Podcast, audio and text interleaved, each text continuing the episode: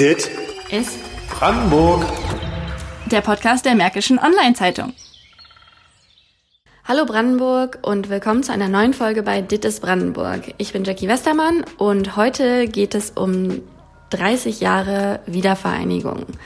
Mit mir im Studio sind zwei besondere Personen heute und das sind nicht Lukas Ribowski und Thomas Sabin, aber ich habe mir wieder externe Verstärkung geholt und darf heute begrüßen Katharina Schmidt und Michael Haider, beides Volontäre bei der MOTS. Wir haben uns überlegt, dass wir mal abseits von was läuft, was läuft nicht 30 Jahre nach dem 3. Oktober 1990 unterhalten wollen und uns auf eine jüngere Generation konzentrieren wollen. Nämlich darauf, wie nehmen junge Menschen die Wiedervereinigung wahr, die kurz davor geboren wurden oder eben kurz nach der Wiedervereinigung. Kati wurde kurz vor der Wiedervereinigung 1988 in Königs Wusterhausen, also im Osten, geboren. Michi hingegen im gleichen Jahr im Westen in Weiden in der Oberpfalz. So haben sie also im zarten Alter von zwei Jahren noch nicht wirklich Erinnerungen an den 3. Oktober 1990, behaupte ich jetzt einfach mal, wir hören gleich mehr dazu. Aber ihre Kindheit und Jugend wurde geprägt von einem geeinten Deutschland. Und darüber sprechen wir heute. So, jetzt aber erstmal herzlich willkommen zu Kati und Michi. Hallo. Hallo Jackie. Genau, ich habe ja schon gesagt, wir wollen darüber sprechen, wie es für euch war, in einem wiedervereinten Deutschland aufzuwachsen, obwohl eure Familien in getrennten Deutschlands aufgewachsen sind. Dazu habe ich mir ein paar Zahlen aus der Studie der Otto Brenner Stiftung der IG Metall vom letzten Jahr geholt und werde diese Funde mal an euch testen, zumindest einige. In der Studie wurde gefragt, ob es einen Unterschied macht, ob man aus dem Westen oder aus dem Osten kommt. Knapp zwei Drittel der Westdeutschen meinten, es mache keinen Unterschied. Bei den Ostdeutschen war es genau andersrum. Und in der erwähnten Studie wurde auch befunden, dass 22 Prozent der jungen Ostdeutschen sich eher ostdeutsch als deutsch fühlen. Wie ist das bei dir, Kati? Fühlst du dich als Ostdeutsche? Also die kurze Antwort ist ja. Und die, die etwas längere Antwort ist, als ich ähm, äh, aufgewachsen bin in den frühen 90ern und auch dann Nullerjahren, dass ich mich eigentlich immer so verstanden habe als BRD Deutsche. Also meine Eltern sind ostdeutsch, aber ich bin ein Kind des Wiedervereinten Deutschlands.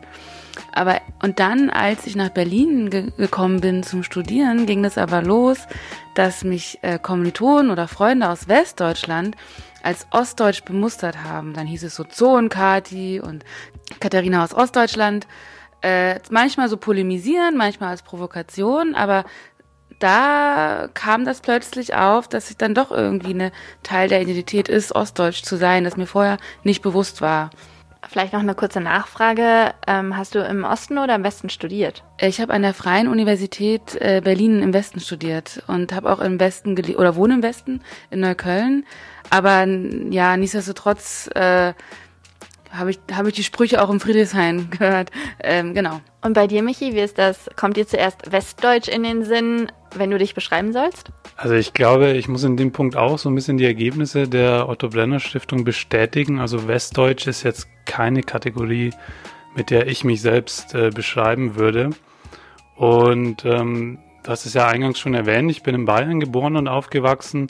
Und auch wenn ich da in meinen Bekannten- und Freundeskreis gucke, ist das also überhaupt kein Thema. Da würde sich, würde ich jetzt einfach mal behaupten, so gut wie niemand als Westdeutsch identifizieren, sondern eher noch in kleineren, regionaleren Kategorien.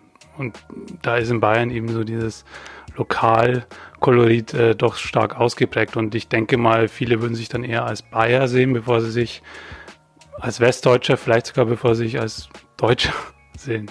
Ja. Das heißt, du würdest eher sagen, du bist Weidener.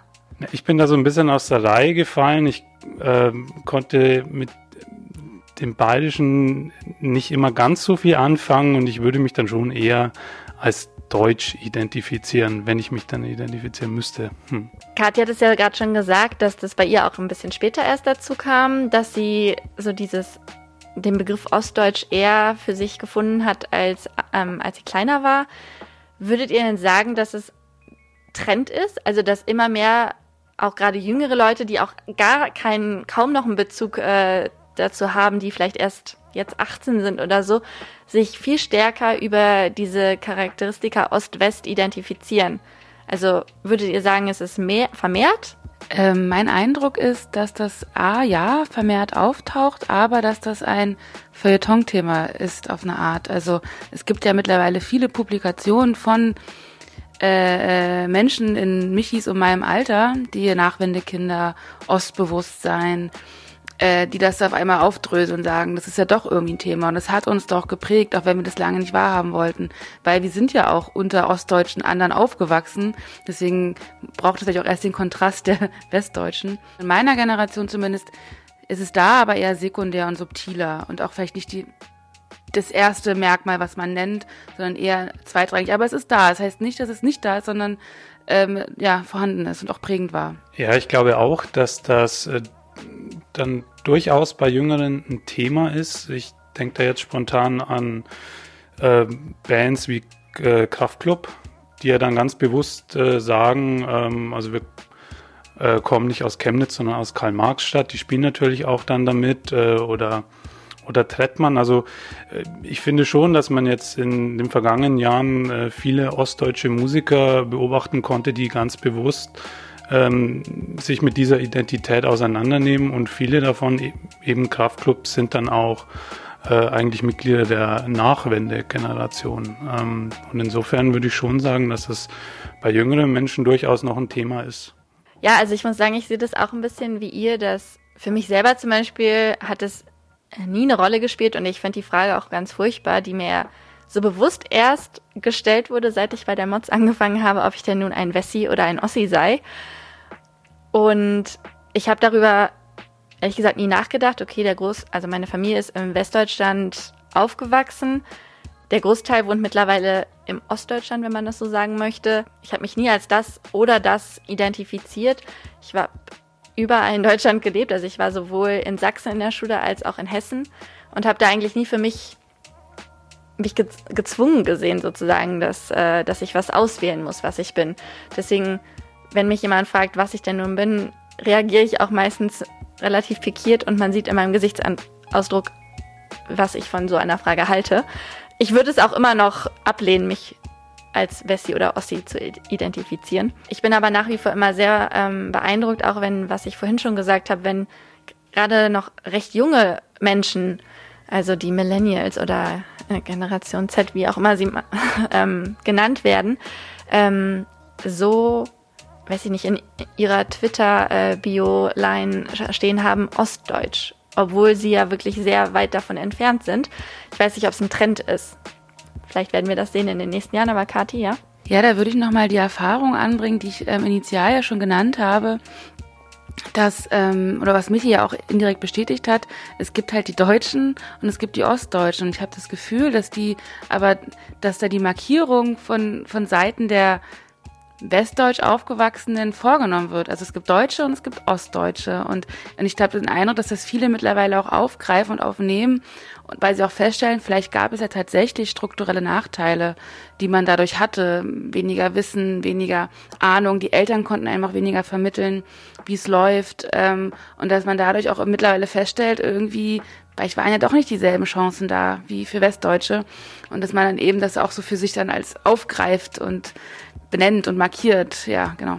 Definitiv äh, nochmal ein guter Einblick. Ähm, wir wollen vielleicht auch nochmal ein bisschen über euch persönlich sprechen. Wir haben ja jetzt eher allgemeinere Wahrnehmung. Ihr habt schon das ein oder andere anklingen lassen. Aber ihr selber war zwei Jahre alt, als es zur Wiedervereinigung 1990 kam.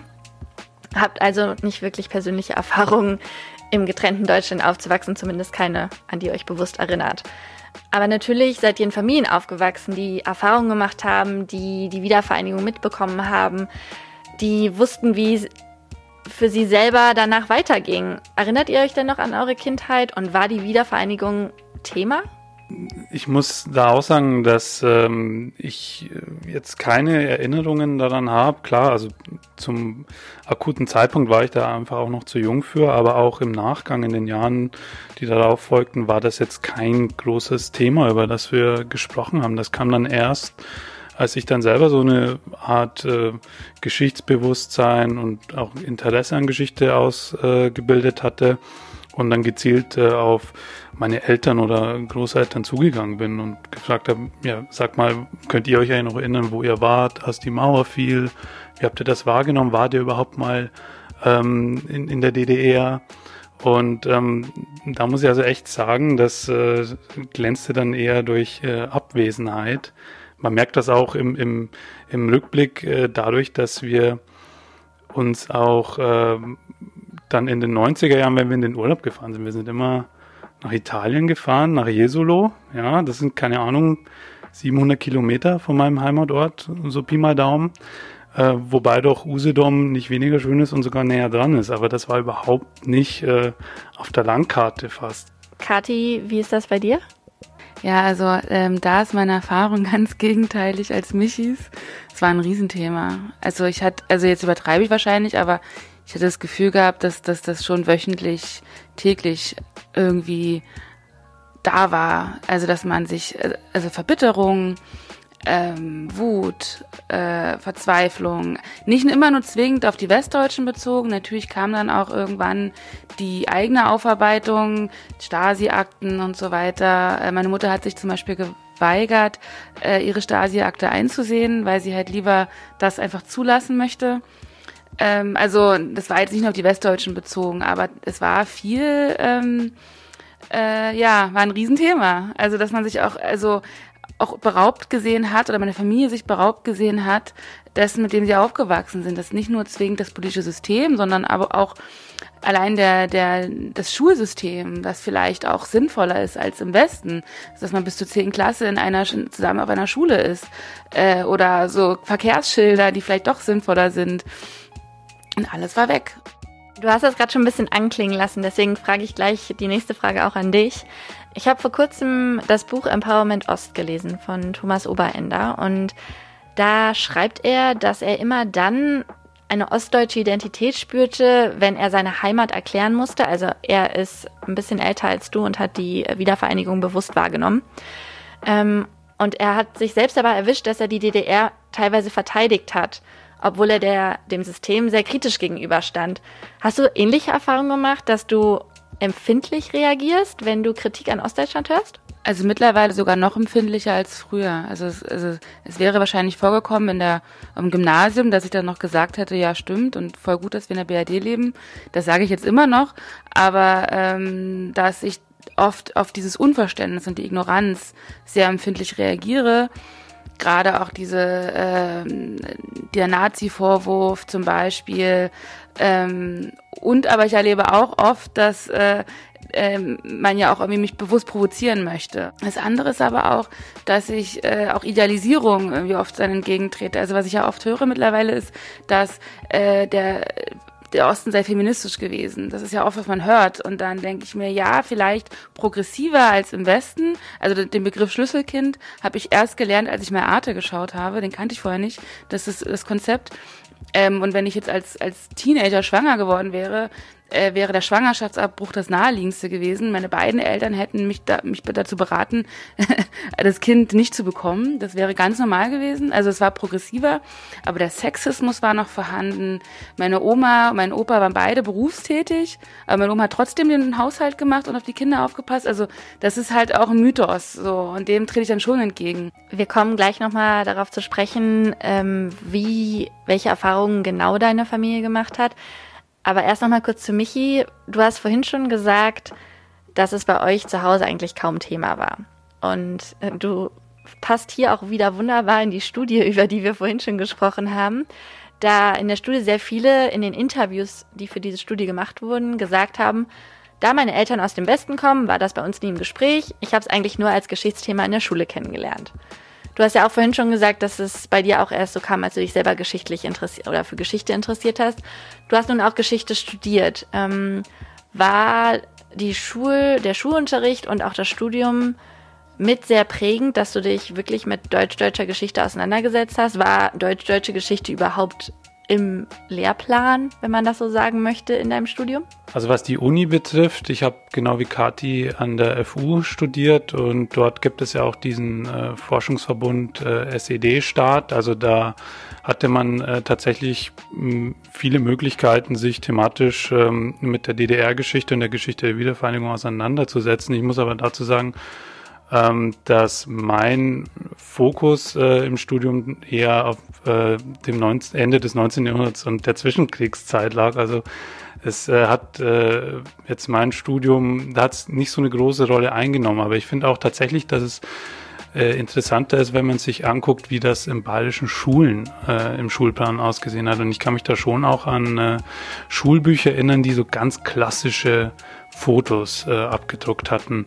Also Menschen, die äh, irgendwie äh, vor, also eine Schlange bilden vor dem Konsum, äh, weil es da irgendwas äh, gab, was es halt in der Regel nicht gab. Also diese, dieses Klischee ähm, von äh, von der Banane quasi, würde ich jetzt mal sagen. Und äh, auch das war natürlich dann, das nimmst du dann als Schüler so, so auf und ähm, hinterfragst das vielleicht dann auch nicht ganz so stark und erst später wurde mir dann eigentlich bewusst, erst bewusst, was das für ein verzerrtes Bild äh, eigentlich gezeichnet hat. Ja, ich sehe das eigentlich ähnlich äh, zu dir, wenn ich so an meinen Geschichtsunterricht zurückdenke. Also ich hatte das Glück, dass ich einfach, dass bei uns zu Hause viel über Geschichte und Aktuelles gesprochen wurde und ich dementsprechend auch früh mit dem Thema in Verbindung gekommen bin und dann natürlich auch, weil wir, als ich klein war, in den 90er Jahren nach Sachsen gezogen sind, was für meine Eltern natürlich was ganz Unerwartetes in dem Sinne noch war und für mich, ich, ich habe es überhaupt nicht verstanden, warum das jetzt so was Besonderes ist, dass man halt in einen anderen Teil von Deutschland zieht, weil an Umziehen waren wir eben gewohnt. Und wenn ich dann aber so an meine Schulbildung zurückdenke, auch gerade an den Geschichtsunterricht, ja, also ich habe inhaltlich wirklich in der Schule nichts über das geteilte Deutschland gelernt. Ich glaube, wir haben es dann in der Oberstufe irgendwie so bis zur Gründung der beiden deutschen Staaten geschafft. Ja, und dann war die Schule halt zu Ende und dann war auch der Geschichtsunterricht zu Ende. Ich sehe das wie ihr beide, dass, ähm, also was Michi auch meinte, dass das irgendwie so über seltsame Symbole also wie der Banane im, im, Geschichtsbuch, dass das irgendwie ein bisschen absurd ist und auch ein bisschen lächerlich machend ist. Ähm, und ich, ich, ich, ich wäre halt für eine eher einfühlsame Betrachtung. Also ich habe oft den Eindruck, wenn ich mich mit westdeutschen, äh, also oder westdeutsch sozialisierten Personen ähm, unterhalten habe, ich hatte mal im Praktikum mit einem Chefredakteur darüber gesprochen, dass da ganz großes Unverständnis äh, dafür äh, herrschte für den sogenannten Jammer-Ossi. Also vielleicht auch sollte die, die, die letzten 30 Jahre, also nach der Wiedervereinigung, sollte er vielleicht mit aufgenommen werden in den Geschichtsunterricht. Also wie war denn dann nach dem Mauerfall und der Wiedervereinigung überhaupt das, der Versuch einer, einer Einheit? Und das gehört, glaube ich, mittlerweile dazu. Ähm, ja. Ich will noch einmal ganz kurz auf was Aktuelles eingehen oder ungefähr aktuell. Michi, du bist ja, wie du gesagt hast, zum Studium nach ähm, Berlin gezogen und arbeitest jetzt in Brandenburg für eine Tageszeitung. Und wie war, wie wurde denn bei dir zu Hause darüber gesprochen? Also war, war das ein Thema? Wie hat deine Familie, wie haben deine Freunde darauf reagiert, dass, als du gesagt hast, so, ich gehe jetzt in den Osten? Also das Thema äh, ähm, Ostdeutschland kam tatsächlich erst auf, als ich bei der MOTS angefangen habe und damit äh, angefangen habe, in Brandenburg zu arbeiten.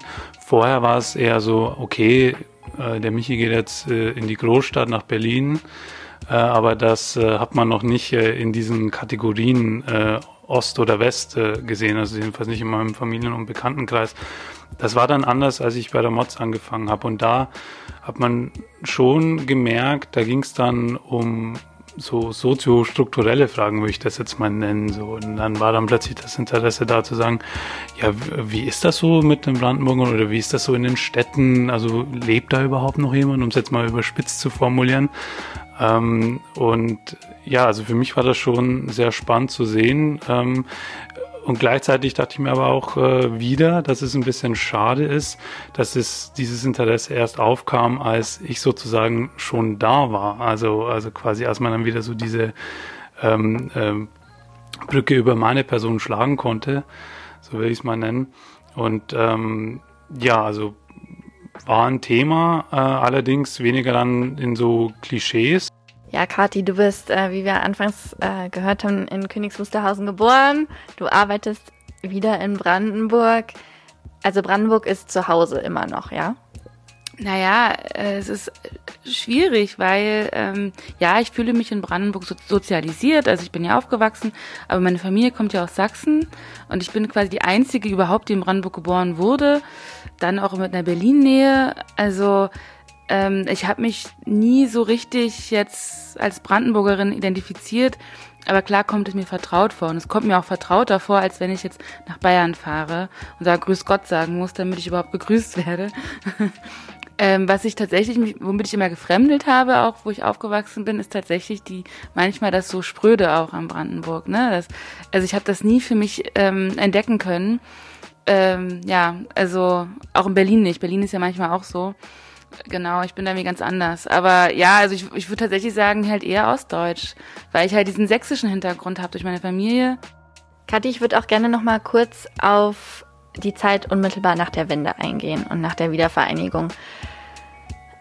In der Studie, die wir jetzt ja schon ein paar Mal erwähnt haben, wurde auch gefunden, dass negative Erfahrungen der Nachwendezeit auch teilweise noch in der Nachwendegeneration präsent waren. Und du hast das auch schon mal im Vorfeld erzählt, dass das bei dir auch war. Auch wenn es nicht unbedingt äh, die eigene Familie betroffen hat. Aber vielleicht kannst du uns noch mal erzählen, wie das genau bei euch war. Hast du Enttäuschungen, die es in deiner Familie gab, mitbekommen und prägen die dich bis heute? Ähm, also, ich, ich hoffe, ich mache das jetzt nicht zu lang. ähm, also, ich glaube, ein ganz prägnantes Beispiel ist die, ähm, ich nenne sie mal die Abo-Falle. Ähm, meine Oma, die war ja auch, also oder im Osten hat ja ein sehr starkes Gemeinschaftsgefühl geherrscht. Also man hatte eine Hausgemeinschaft, man hat immer füreinander und miteinander und irgendwie war immer das Kollektiv sehr wichtig. Und dann sind dann nach der Wende, sind dann hier Leute hausieren gegangen und haben den Leuten hier Abos aufgeschwatzt. Und meine Oma hatte gar keinen Bock gehabt, hat aber extrem viele Abos abgeschlossen, weil sie halt gutmütig sein wollte, weil sie ja nicht Nein sagen konnte. Was macht man ja nicht? Und das haben also viele ausgenutzt aus dem Westen, ähm, äh, weil sie halt wussten, naja, die sind halt naiver, so oder oder nicht naiver, gutmütiger. Aber tatsächlich in meiner Familie, da war es eher, äh, sag ich mal, privilegierter. Aber dadurch, dass das natürlich passiert ist, waren die 90er Jahre bei euch schon davon geprägt zu Hause. Also du bist ja damit direkt konfrontiert worden, damit aufgewachsen und dir war das immer bewusst, während ich, ich guck mal kurz mich hier rüber, ich glaube, das erste Mal so richtig mit der Treuhand auseinandergesetzt, ich war definitiv schon erwachsen. Ja, geht mir auch so. Also da muss ich nochmal zu dem Schulbuch zurückkommen. Also das waren dann auch irgendwie gefühlt nur ein, zwei Seiten.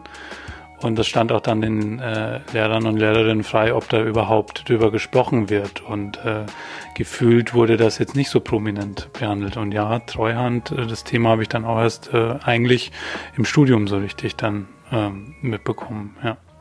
Das heißt, wir können eigentlich alle drei feststellen, dass es immer noch sehr viel Unwissenheit über Erfahrungen, Schicksale, Biografien der Ostdeutschen, ich nehme das Wort jetzt nochmal in den Mund, darf ich ja, nach Kati, ähm, gibt und dass sich daran definitiv etwas ändern muss, wenn wir es schaffen wollen, dass das wiedervereinigte Deutschland wirklich ein wiedervereinigtes Deutschland irgendwann ist. Ob es in unserer Generation gelingt, werden wir sehen.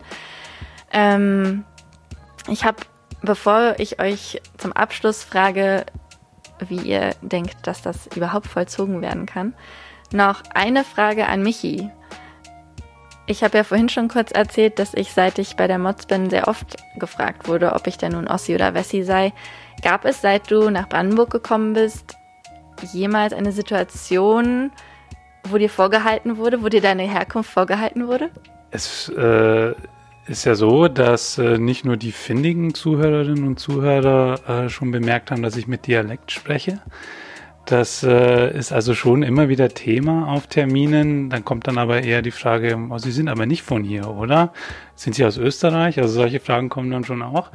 Aber ähm, jetzt wirklich äh, angegangen oder dass mir meine Herkunft vorgehalten wurde, das eigentlich eher weniger. Ich hatte nur einmal den, den Fall bei einer Umfrage, das war so kurz äh, nachdem äh, Corona-bedingt dann äh, die Bundesregierung beschlossen hat, die Mehrwertsteuer zu senken, habe ich eine Umfrage dazu gemacht. Und ähm, ein Mann meinte dann auch zu mir, nachdem ich kaum mehr als Hallo, ich bin von der Mods, dürfte ich Sie kurz was fragen. Er hat mir dann auch gesagt, Sie sprechen aber nicht meine Sprache. Wo kommen Sie denn her? Also so ein bisschen, also war auch ein spezieller Typ, glaube ich mal. Insofern auch nicht repräsentativ und also unterm Strich muss ich da sagen, ähm, komme ich mir doch eher wohl gelitten vor bisher. Ja, ich habe es ja schon angekündigt bzw. angedroht. Wir sind uns hier alle einig, dass sich etwas ändern muss. Deswegen jetzt meine Frage. Ich habe das Privileg, dass ich die Frage stellen darf und ihr sie beantworten dürft, sollt, müsst. Ähm, braucht es denn eine neue Erinnerungspolitik, um die Erfahrungen, die sowohl in Ost als auch West gemacht wurden, ähm, und um das Geleistete auf beiden Seiten besser zu verstehen und dann im Endeffekt zu einem Erfolg der Wiedervereinigung zu führen? Ja, das, ich glaube, da wurden schon viele Bücher drüber geschrieben. Äh, ich maße mir jetzt nicht an, die richtige Antwort zu haben, aber ich habe zumindest eine Tendenz.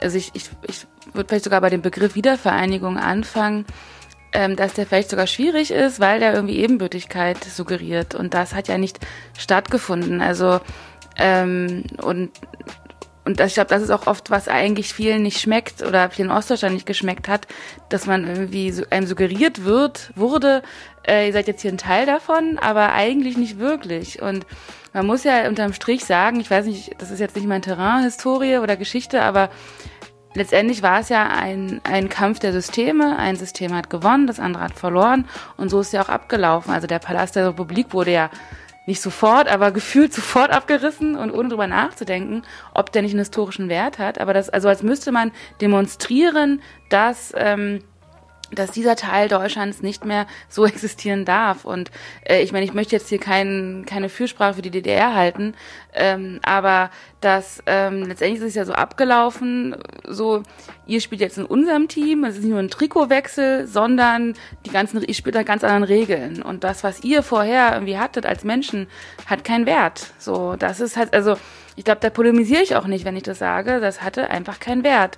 Und, äh, und ich denke, was ich ja vorhin schon an, angedeutet hatte, das irgendwie jetzt mit in diese Erzählung reinzunehmen ähm, und dann mit mehr Verständnis und auch so ähm, Empathie den Ostdeutschen zu begegnen, dass da viele Schicksale zerbrochen sind, Existenzen gescheitert sind und was ja Michi auch schon angedeutet hat, dass ja dieses vielleicht jetzt auch ein Empowerment stattfindet, dass eben auch viele aus dem Osten jetzt ihre Geschichte erzählen.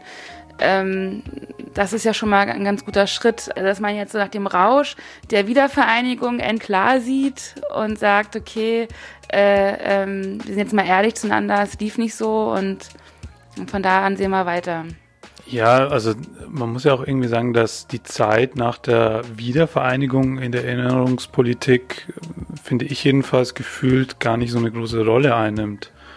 Und äh, was bei dir jetzt auch schon durchgeklungen ist und eigentlich in dieser ganzen Debatte immer wieder durchscheint, ähm, wenn es um diese beiden Identitäten oder Identitätskonstruktionen geht, das ist ja immer auch so, dass ähm, so eine Identität ja nicht nur was ist, was man sich selber gibt, äh, sondern die entsteht ja auch äh, in, in so einem Spannungsfeld zwischen eigener Zuschreibung und Fremdzuschreibung. Und ich glaube, da muss man grundsätzlich mal hinterfragen, ähm, welche Rolle da eigentlich dieses westdeutsche Bild äh, auf den Osten einnimmt. Und ich habe immer so den Eindruck, dass äh, so vollkommen unreflektiert äh, einfach dieses Westdeutsche, was auch immer das sein soll, jetzt als die Norm einfach mal so definiert wird oder einfach vorausgesetzt wird und von der aus äh, definiert man dann das, was Ostdeutsche sein sollen. Ja, und die können ja dann eigentlich nur verlieren, weil das schwingt ja auch immer mit. Klar, das Westdeutsche ist die Norm und das Nonplusultra sozusagen. Danke für eure ähm, kurzen Ausführungen oder relativ kurzen. Ähm, ich glaube, dass wir oder unsere Generation da eigentlich mit einem ganz guten Beispiel vorangehen kann, weil wir haben ja vorhin auch schon im Gespräch gehört, dass die Generation unserer Eltern im Westen, sage ich jetzt mal, ähm, sich kaum mit den Schicksalen auseinandergesetzt hat. Und ich glaube, wenn es mehr solcher Gespräche, wie wir es heute hatten, gäbe, wo man sich austauscht über Erfahrungen, was eigentlich unsere Eltern wie unsere Eltern das erlebt haben, wie wir es durch unsere Eltern erlebt haben. Ich glaube, das wäre schon mal ein guter Anfang und zeigt wieder, wie wichtig es ist, wenn man miteinander spricht. Ich sehe, Kathi möchte noch was sagen, bevor ich ähm, zu unserem nächsten Teil des Podcasts übergehe. Ja, ich wollte ähm, Michi äh, zustimmen, dass äh, ich glaube, es ein Anfang wäre, tatsächlich vielleicht die Kategorie Westdeutsch einzuführen, wenn man von Ostdeutsch spricht, weil die gibt's ja nicht richtig. Klar, historisch ja, aber nicht jetzt. Und dass man da auch irgendwie dadurch eine Brücke schafft, um die Erzählungen nebeneinander zu stellen und nicht eben die eine erzählt der anderen, wie es war. So, das wollte ich eigentlich nochmal zustimmen.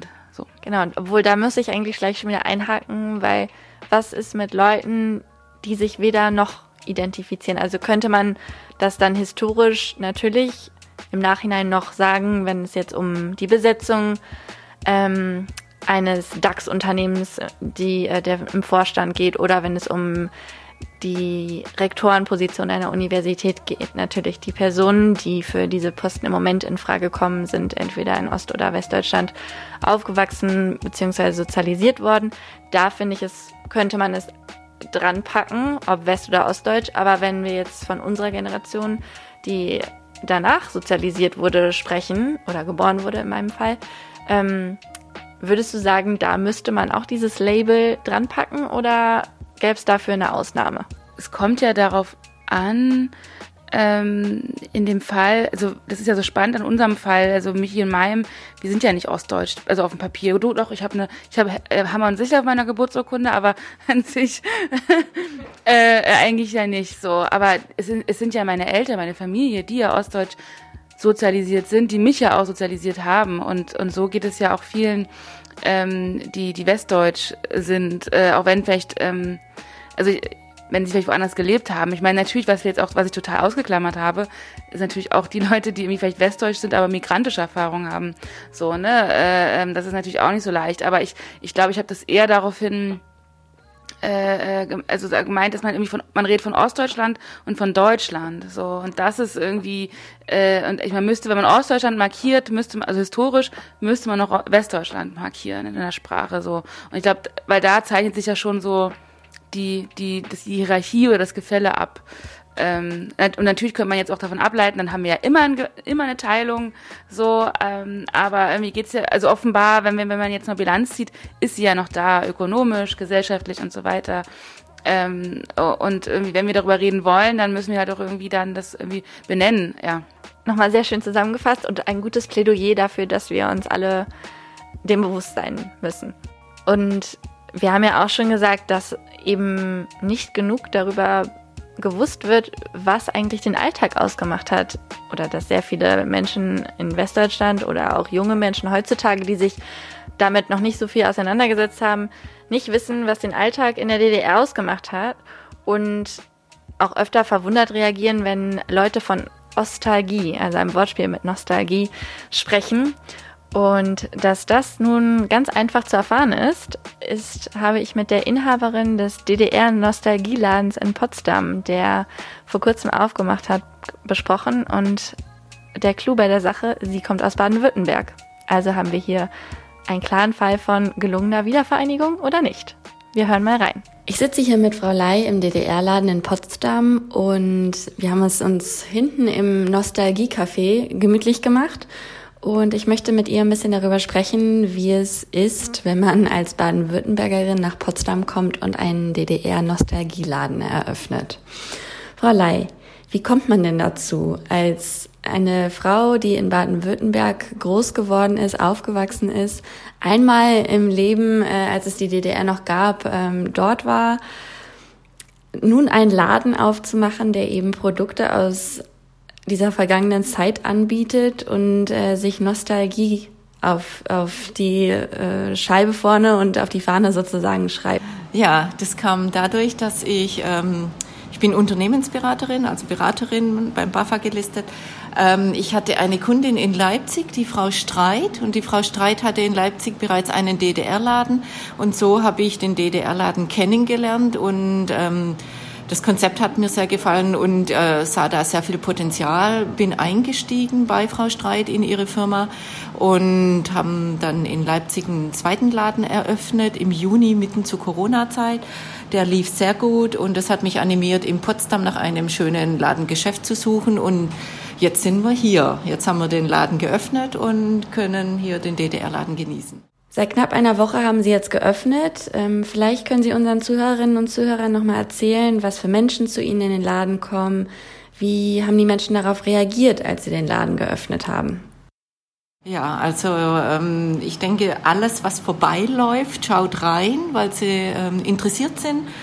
Ähm, seien es die Nachbarn, seien es äh, Potsdamer, die vorbeilaufen und sehen, es gibt jetzt einen DDR-Laden, Touristen, äh, die vorbeilaufen und mal gucken wollen, was der DDR-Laden so bietet. Und wir haben eine ganz tolle Resonanz. Also die Leute sind erstaunt, die Leute freuen sich über wiederentdeckte alte ähm, Produkte oder die sie früher hatten und ähm, die sie jetzt hier wiederfinden. Gibt es denn ein Produkt, das ein Dauerbrenner ist? Ja, also die Hühnereierbecher sind ein Dauerrenner zum Beispiel. Oder viele Bücher, die wir hier haben. Wir haben schöne Kinderbücher und viele ältere Leute sagen uns, oh, dieses Buch habe ich daheim noch. Das heißt, Sie haben durchweg positive Resonanz bekommen. Die Leute kommen und erinnern sich oder entdecken auch etwas Neues. Ja, genau. Also wir haben sehr viel positive Resonanz. Wir haben vielleicht 0,01 ähm, Prozent, äh, die sagen, ja, DDR, warum muss man an die DDR erinnern? Aber wir sagen, es gab ja auch schöne Dinge und schöne Zeiten und die Produkte waren gut. Wenn man sich das jetzt nochmal auf der Zunge zergehen lässt, eine Baden-Württembergerin kommt nach Potsdam, eröffnet einen DDR-Nostalgieladen. Ist das für Sie ein Beispiel gelungener, einer gelungenen Wiedervereinigung? Ja, weil ich finde, es eigentlich spielt es ja keine Rolle. Ja, also wir sind alle Menschen, wir sind eigentlich alle gleich. Ähm, was mich ein bisschen unterscheidet, ist mein schwäbischer Dialekt. Aber ansonsten äh, finde ich ja, weil ähm, wir möchten den Menschen was Gutes bieten. Und ich glaube, ob ich jetzt äh, aus Baden-Württemberg komme oder ob ich aus Potsdam kommen würde, das liegt mir am Herzen, was bieten zu können. Ja, wir haben jetzt im kurzen Interview mit Frau Lau gehört, dass für sie eben das ein gelungenes, ein Beispiel einer gelungenen Wiedervereinigung ist, dass sie als im Westen auf, geborene, aufgewachsene ähm, eben auch genau das gleiche Recht hat, einen Laden zu führen, der an Produkte aus der DDR erinnert und somit Menschen es Menschen ermöglicht, sich zu erinnern, äh, diese Produkte wieder zu kaufen und Mal sehen. Ähm, sie trifft ja bisher auf hauptsächlich positive Resonanz und ich denke, es ist vielleicht ein kleines Beispiel dafür, dass man Realitäten aus dem Alltag damals ähm, anerkennt und jetzt mal den großen Bogen wieder zurückzuschlagen zu dem Gespräch mit Kati und Michi. Ich glaube, wir haben alle ähm, viel gelernt und zeigt, und es zeigt, wie wichtig es ist, dass man sich eben unterhält, dass man die Biografien aus der damaligen Zeit nicht einfach übergeht, sondern auch anerkennt. Ähm, ob das nun dadurch ist, dass man in einem Geschäft wieder das Waschmittel von damals kaufen kann oder ob es einfach im persönlichen Kreis ist, dass man, so wie wir das heute gemacht haben, sich hinsetzt und einfach mal über alles spricht. Ein ausführliches Porträt über Freitlei und über den Laden und wie es dort aussieht, findet ihr auch auf mods.de ähm, und den Link packen wir wie immer in die Show Notes. Dann könnt ihr nochmal ausführlich ein bisschen lesen, ähm, wie es so im DDR-Nostalgieladen zugeht. So, und das war's mit unserer Folge heute zu 30 Jahre Wiedervereinigung. Ich möchte nochmal ganz herzlich ein ganz, ganz großes Danke an Kati und Michi sagen, dass sie so ausführlich und persönlich über ihre Erfahrungen berichtet haben. Ich habe schon wieder was Neues gelernt. Ich hoffe, unsere Zuhörerinnen und Zuhörer auch. Und ich glaube, wenn eine Sache hängen geblieben ist, dann, dass wir alle unseren Beitrag dazu leisten müssen, dass die Wiedervereinigung irgendwann wirklich komplett vollzogen ist, dass wir alle Erfahrungen anerkennen und ein Gespür dafür bekommen, was zu welchem Zeitpunkt erlebt wurde von verschiedenen Menschen. Also zuhören und miteinander sprechen. Schön, dass ihr da wart heute und dann bis zum nächsten Mal. Dit ist Brandenburg. Der Podcast der Märkischen Online-Zeitung.